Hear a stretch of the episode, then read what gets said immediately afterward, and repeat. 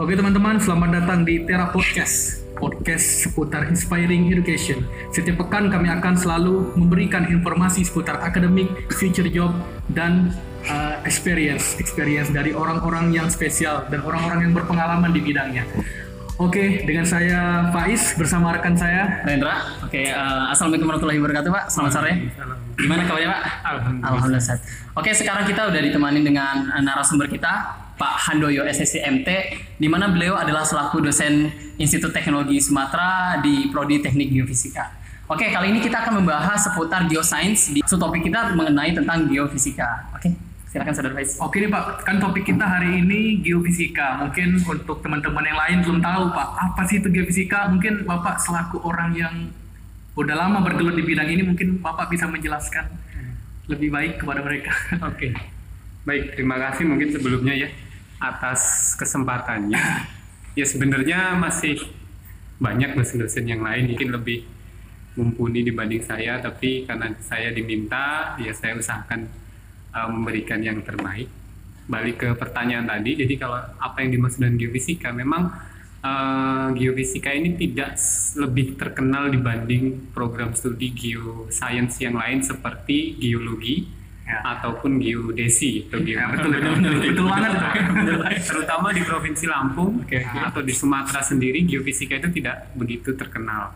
Padahal pada prinsipnya geologi, geofisika dan geologi itu seperti saudara kakak adik. Jadi objek penelitiannya sama dan metodenya saja yang berbeda antara geologi dan geofisika. Kalau geologi itu lebih mengedepankan pendekatan secara deskriptif, sementara kalau geofisika itu lebih mengedepankan pendekatan yang kuantitatif berdasarkan sifat-sifat fisika dari bumi itu sendiri. Nah, geofisika itu pada praktiknya dibagi menjadi tiga. Yang pertama untuk mencari sumber daya alam, baik itu tambang ataupun oil dan gas. Yang kedua itu bisa untuk pada mitigasi bencana seperti gempa bumi, tsunami. Dan yang ketiga itu di yang mulai dikembangkan saat ini yaitu lebih ke arah ke rekonstruksi bangunan. Di bawah-bawah bangunan itu kita perlu tahu strukturnya dan juga mulai juga dikembangkan ke arah geowisata. Seperti itu. Itu geofisika secara umum. Oke, oke. Untuk ini nih Pak, untuk di bidang infrastruktur Pak, sebagaimana juga kita tahu eh, di zaman sekarang ya Pak, khususnya di Indonesia sendiri itu sedang gencar-gencarnya membangun infrastruktur. Menurut Bapak sendiri eh, dengan geofisika yang eh, sebagaimana kita ketahui tidak sepopuler yang lainnya, apakah eh, geofisika ini sudah digunakan Pak? Se- menurut Bapak sejauh ini? Iya. Eh, jawabannya ada dua. Kalau secara langsung tidak banyak digunakan geofisika karena yang lebih berperan itu lebih ke arah engineering yang lain seperti sipil dan rekonstruksi. Tapi secara tidak langsung digunakan karena dalam beberapa hal kita memerlukan bahan baku untuk membuat jalan tol misalnya seperti batu fondasinya itu harus dari jenis batuan tertentu yang kuat, kokoh, elastis juga. Nah, itu untuk mendapatkan batuan itu kita perlu eksplorasi. Nah, eksplorasinya itu didahului dengan geofisika dan geologi. Jadi secara tidak langsung geofisika juga berperan, tapi kalau secara langsung itu tidak tidak Oh, berarti banyak. lebih ke arah hulunya Pak ya? Iya, lebih ke arah materialnya. Oke, baik. Eh, untuk di bidang ini geowisata Pak, gimana tuh maksudnya Pak? Peran geofisika di bidang geowisata. Ini cukup menarik Pak, soalnya mungkin saudara-saudara lain yang di rumah juga belum tahu tuh kalau geofisika itu juga ada satu geowisata. geowisata. Benar. Iya. Maksudnya gimana tuh Pak? Geowisata itu apa sih Pak? Dan gimana peran seorang geofisikalis gitu? Iya. Jadi sekarang di dunia internasional pun itu sudah ada istilahnya geopark. Geopark itu adalah objek wisata yang didasari atau yang berdasarkan atau berasal dari objek-objek geologi. Seperti misalnya pegunungan, perbukitan atau mungkin tempat-tempat yang istimewa, air mancur, air panas. Nah, itu semuanya adalah objek-objek geologi dan geofisika. Nah, itu kalau bisa dikemas dalam sesuatu yang baik apalagi disertai dengan nilai sejarah masa lalu di tempat itu itu akan menjadi eh, potensi geowisata atau bahkan kalau memang dia sangat fenomenal itu bisa menjadi geopark dunia, warisan geopark dunia. Itu UNESCO sudah mengakui seperti itu. Oke. Jadi bagus sekali ya Pak Iya. dengan pengembangan ilmu geofisika, maka secara tidak langsung kita dapat mengembangkan geowisata yang pada akhirnya kita juga dapat memperkenalkan Indonesia kepada dunia dengan warisan warisan geologinya. Apalagi Indonesia yang memiliki sejarah tektonik Ya. yang panjang ya Pak dan juga kompleks. Betul. Ya ya benar-benar. Mungkin ke pertanyaan selanjutnya Pak sama teman saya. Silakan. Oke, eh, tadi kan kita membahas nih Pak bahwa ada hubungan geofisika dalam infrastruktur oil dan gas pertambangan itu kita berperan penting dalam eksplorasi. Kira-kira bisa nggak sih Pak dijelaskan, dipaparkan eh, untuk teman-teman di luar sana?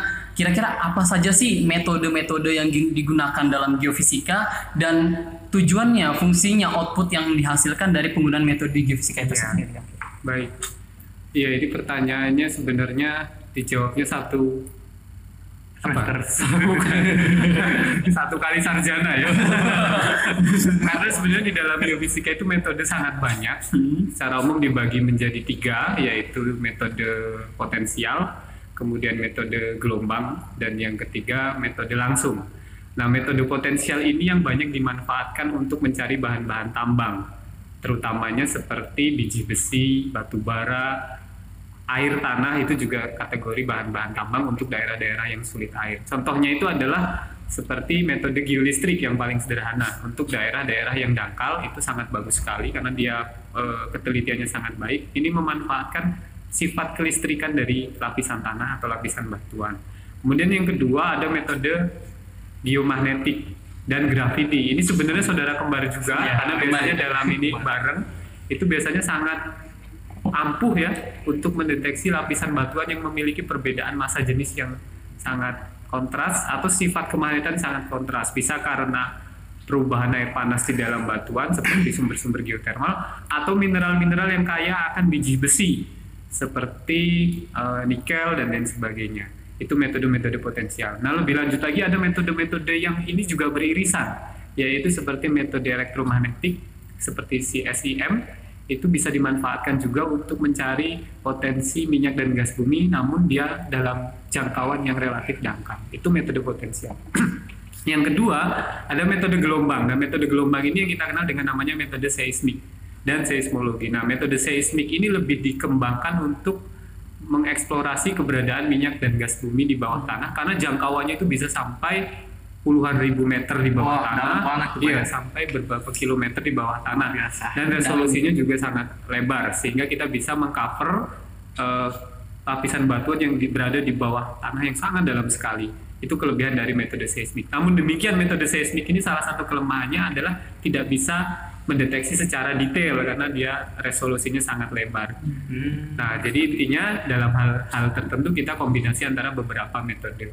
Nah, masih tentang gelombang itu kita kenal metode seismologi. Ini lebih mengedepankan mitigasi bencana. Oh. Jadi geologi itu kan sumber bencananya itu Iya, ada iya, iya, beberapa seperti gempa, gunung berapi, tsunami dan lain sebagainya. Itu metode seismologi sangat intens di sana. Dan yang ketiga, metode langsung, ini kita kenal dengan namanya metode well logging atau eh, geofisik well. Jadi eh, dia lebih mengedepankan langsung pengukuran dengan cara membor lapisan batuan dan di saat yang sama mengukur sifat-sifat fisik dari batuan. Maka dia langsung dapat dua kalau logging. Pertama dapat sampel batuannya itu langsung, yang kedua juga mendapatkan parameter parameter geofisika yang dibutuhkan. Seperti itu. Kurang lebih seperti itu. Oke oke, jadi eh, di geofisika ini ada metode potensial, Iya. gelombang, dan metode langsung. Yes. Kira-kira teman-teman yang di luar dengar ini bisa langsung jadi sarjana teknik geofisika kan nih Pak? Belum. Oh, belum. Oke oke oke oke. Nah terus ini Pak, tadi kan kita sudah membahas eh, kegunaan eh, geofisika di bidang struktur, oil and gas dan pertambangan dengan metode-metode yang sudah dijabarkan oleh Pak Handoyo. Nah lalu kira-kira nih Pak untuk teman-teman yang ingin kuliah, kira-kira yang sepeng- eh, sepengalaman Bapak perbedaan S1 dan S2 di teknik geofisika dan geofisika itu sendiri apa sih Pak? Iya. Oke. Saya akan menjawabnya dengan jawaban yang filosofis ya. Oke oke. Jadi perbedaan ini semua berlaku untuk semua mata kuliah atau semua program studi. Jadi kalau S1 itu pertanyaan atau topik skripsi itu dicarikan oleh pembimbing. Dan jawabannya pun diajari oleh pembimbing. Itu S1 secara umum. Kalau S2 topik atau pertanyaan dari tesis itu dicarikan oleh pembimbing.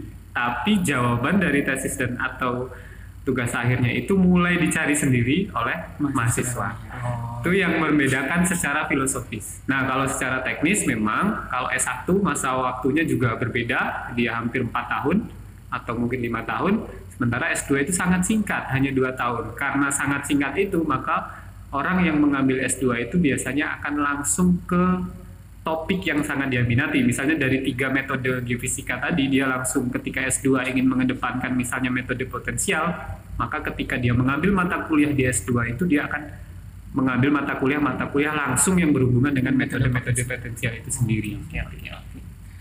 Oh, jadi uh, selain kita mendapatkan informasi geofisika, kita juga mendapatkan uh, ulasan tentang perbedaan S1 dan S2 Iya. tadi ya Pak ya. Oke, terima kasih atas informasi Pak. Mungkin saudara Faiz ingin melanjut bertanya?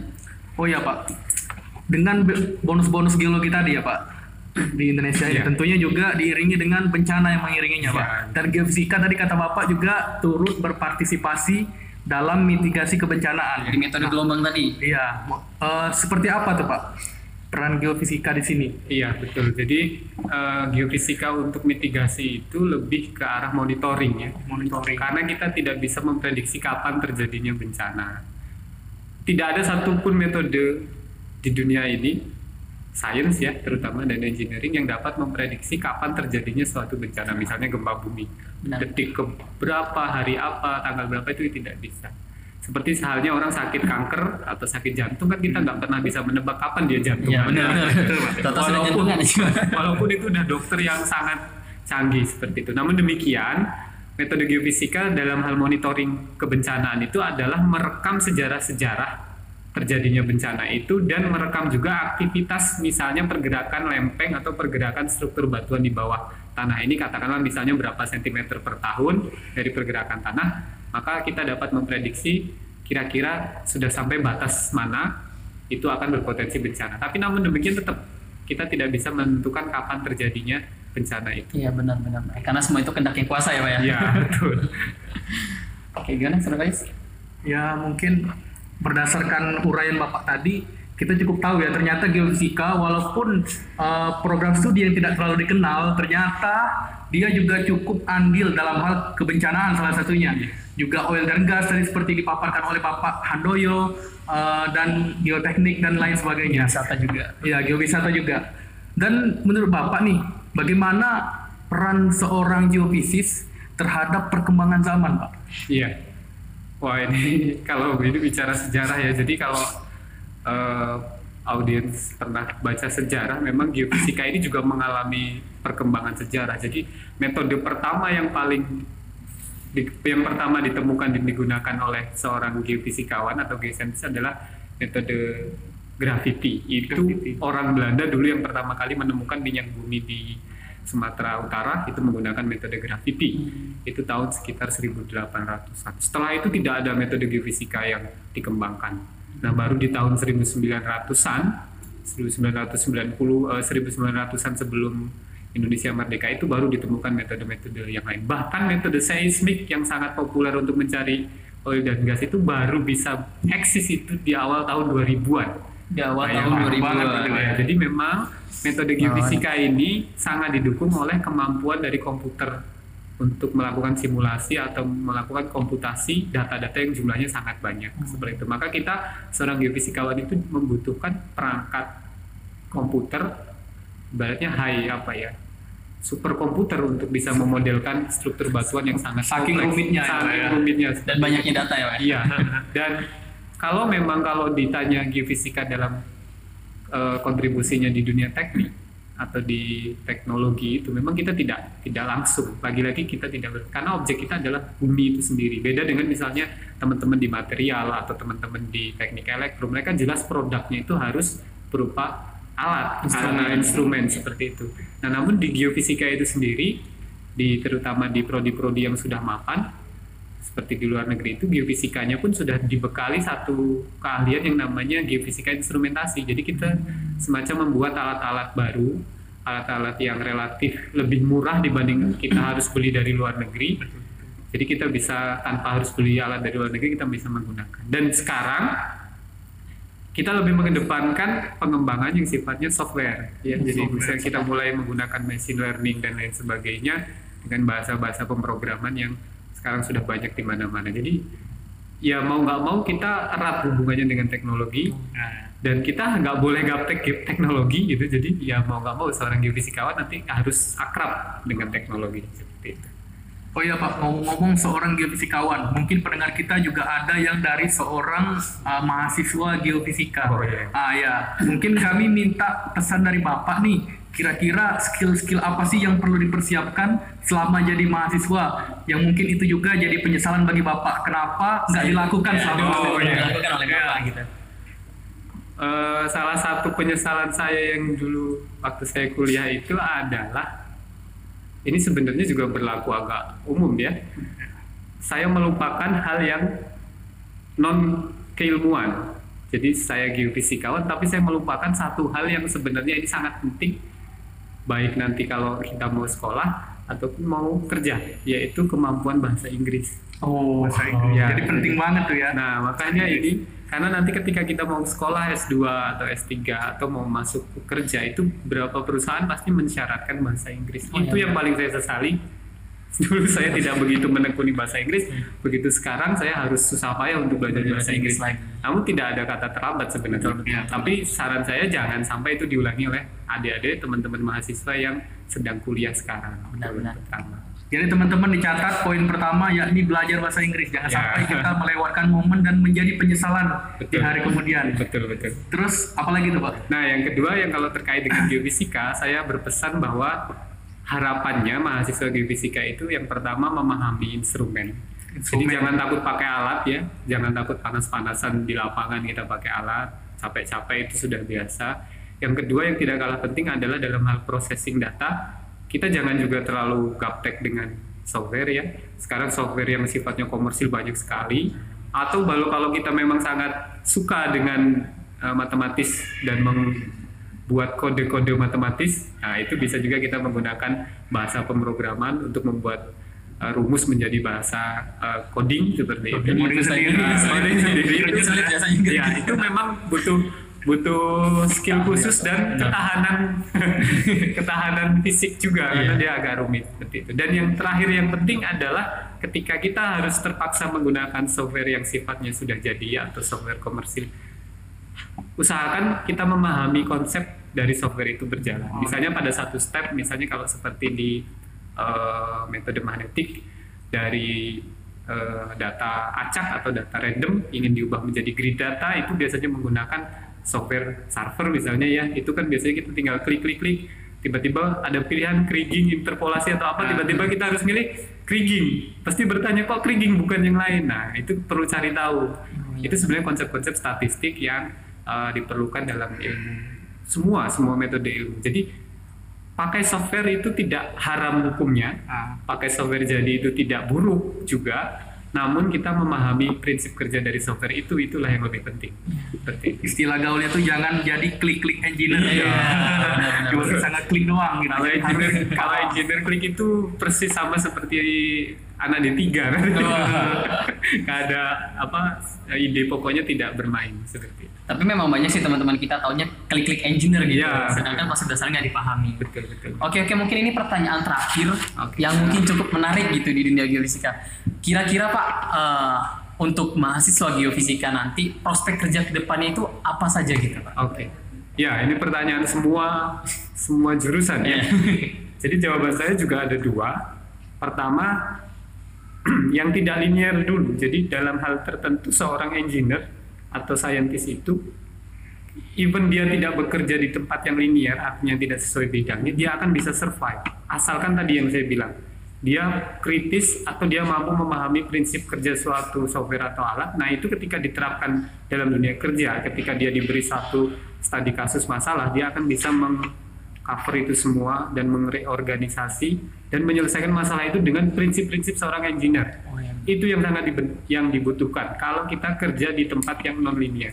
Dan memang pada prakteknya berdasarkan pengalaman saya dan rekan-rekan saya yang sudah berpengalaman itu di dalam dunia kerja nanti 10% saja skill kita, keilmuan kita itu yang kita gunakan dalam dalam dunia kerja. 90%-nya itu lebih ke soft skill. Nah, soft skill ini yang sangat penting untuk membuat kita bisa eksis, bisa survive, bisa menghadapi ujian dan tekanan ketika di dunia kerja seperti itu. Jadi kalau non linear silahkan kerja di mana pun tidak masalah Iya. di bank atau di bikin sekarang inovasi banyak sekali Iya, misalnya buat-buat industri atau buat-buat apa istilahnya yang sederhana-sederhana itu silakan apalagi dunia online ya udah Iya, banyak iya. sekali Untuk berwirausaha apalagi Betul, ya. wirausaha itu udah hukumnya sekarang kayaknya udah Wajib. bukan lagi sunah muakkad Iya. wajib seperti itu. Nah untuk yang linear ini yang lebih bagus. Artinya kalau kita kerja di tempat yang linear itu pas gitu sesuai ide, eh, idola kita. Nah secara umum dibagi seperti halnya tiga metode tadi. Ada tiga tiga kelompok companies di dalam dunia geofisika dan geologi tentu saja. Yang pertama di oil and gas tadi perusahaan-perusahaan besar baik di Indonesia maupun di luar negeri itu banyak sekali oil company seperti PT Pertamina, Chevron, British Petroleum, Petrocina, Petronas dan lain sebagainya itu banyak. Apalagi kalau misalnya punya mental lebih, kita mau kerja di luar negeri di Middle East, di Timur Tengah itu lebih banyak lagi perusahaan minyak di Timur Tengah yang yang membutuhkan tenaga-tenaga kerja. Karena beberapa teman kami juga ada yang bekerja di sana. Yang kedua kalau di dunia yang anu, dunia tambang kita juga banyak. Di Lampung pun banyak ada PTBA Bukit Asam, Aneka Tambang, kemudian apa, Tekmira yang mencari ini apa emas ya. Terus yang kita kenal ada di ujung timur Nusantara, Freeport. nah PT Freeport. Itu juga dunia tambang yang kita mainkan. Nah yang ketiga untuk yang daerah yang seperti em, prospek yang mitigasi bencana tadi bisa ke BMKG dan seterusnya. Nah, namun demikian juga kalau ada yang tertarik untuk men- mengembangkan ilmu itu Indonesia juga memfasilitasi, misalnya sebagai dosen, misalnya dia oh punya skill keilmuan dan senang belajar ya, terus belajar gitu, dia bisa menjadi dosen atau di LIPI, Lembaga Ilmu Pengetahuan Indonesia seperti itu. Nah, ada juga teman-teman kami itu yang bekerja sebagai PNS, PNS seperti di Dinas Pertambangan. Iya, Iya, di provinsi itu banyak sekali dinas pertambangan atau di Kementerian ESDM itu Iya. juga lebih lebih apa prestis lagi. Jadi secara umum nggak ada kata tidak bisa bekerja sebenarnya di mana pun itu bisa asalkan kita mau berjuang berkompetisi dengan teman-teman seluruh Indonesia. Dan yang paling penting yaitu tadi salah satu yang jadi sering penentu adalah kemampuan bahasa Inggris ya. Jadi minimal sekarang bahasa Inggrisnya pasif karena baca-baca teks-teks bahasa Inggris nah. mulailah cara yang aktif sedikit-sedikit nggak perlu apa namanya minder atau apa lo ngomong aja bahasa Inggris. Nanti lama-lama akan terbiasa seperti itu. Bicara soal soft skill nih yang tadi Oh, sedikit Pak- Bapak singgung. Soft skill seperti apa sih Pak yang kira-kira penting dipersiapkan selama menjadi mahasiswa? Iya. agar jangan sampai menyesal gitu. Betul betul. Yang pertama paling penting itu adalah responsibility ya tanggung jawab ya. Tanggung jawab itu mulai dari yang paling kecil misalnya tanggung jawab dia kuliah tidak datang terlambat atau tanggung jawab dia mengumpulkan tugas itu adalah eh, cikal bakal untuk menjadi tanggung jawab kita ketika nanti kerja di dunia yang nyata. Seperti itu responsibility itu paling kunci tanggung jawab kita. Komitmen lah ya. Komitmen kita terhadap pekerjaan. Sungguh-sungguh mau susah mau bekerja sama dalam tim nah bekerja sama dalam tim juga bagian dari soft skill. Kita tidak bisa ego kita sendiri. Kemudian yang ketiga itu ulet. Ya jangan jangan pantang menyerah. Kalau diberi beban yang berat terutama di dunia oil and gas itu high pressure ya. Itu sangat benar-benar kita kerja pakai target. Nggak kenal waktu kadang itu sudah bisa stres. Kalau atau apa kebetulan dibawa ke lapangan tiga bulan di tengah laut tengah hutan nah itu kita makin lagi stres seperti itu jadi tapi kata kuncinya semua adalah responsibility tanggung jawab Responsibility. ya tanggung jawab Oke, oke. Eh, oke, mungkin eh, cukup sekian karena keterbatasan waktu. Terima kasih banyak Iya. untuk Bapak Handoyo sebagai narasumber. Semoga ilmu yang diberikan bermanfaat untuk kita semua. Eh, terima kasih Pak. Iya. Selamat sore. Oke, untuk teman-teman semua di luar jangan lupa untuk berlangganan di eh, YouTube channel kita, SoundCloud dan juga Spotify. Kami akhiri. Wassalamualaikum warahmatullahi wabarakatuh. Sampai jumpa. Terima kasih banyak Pak. Ya. Ya. Terima kasih, Pak. Beni kaybettim.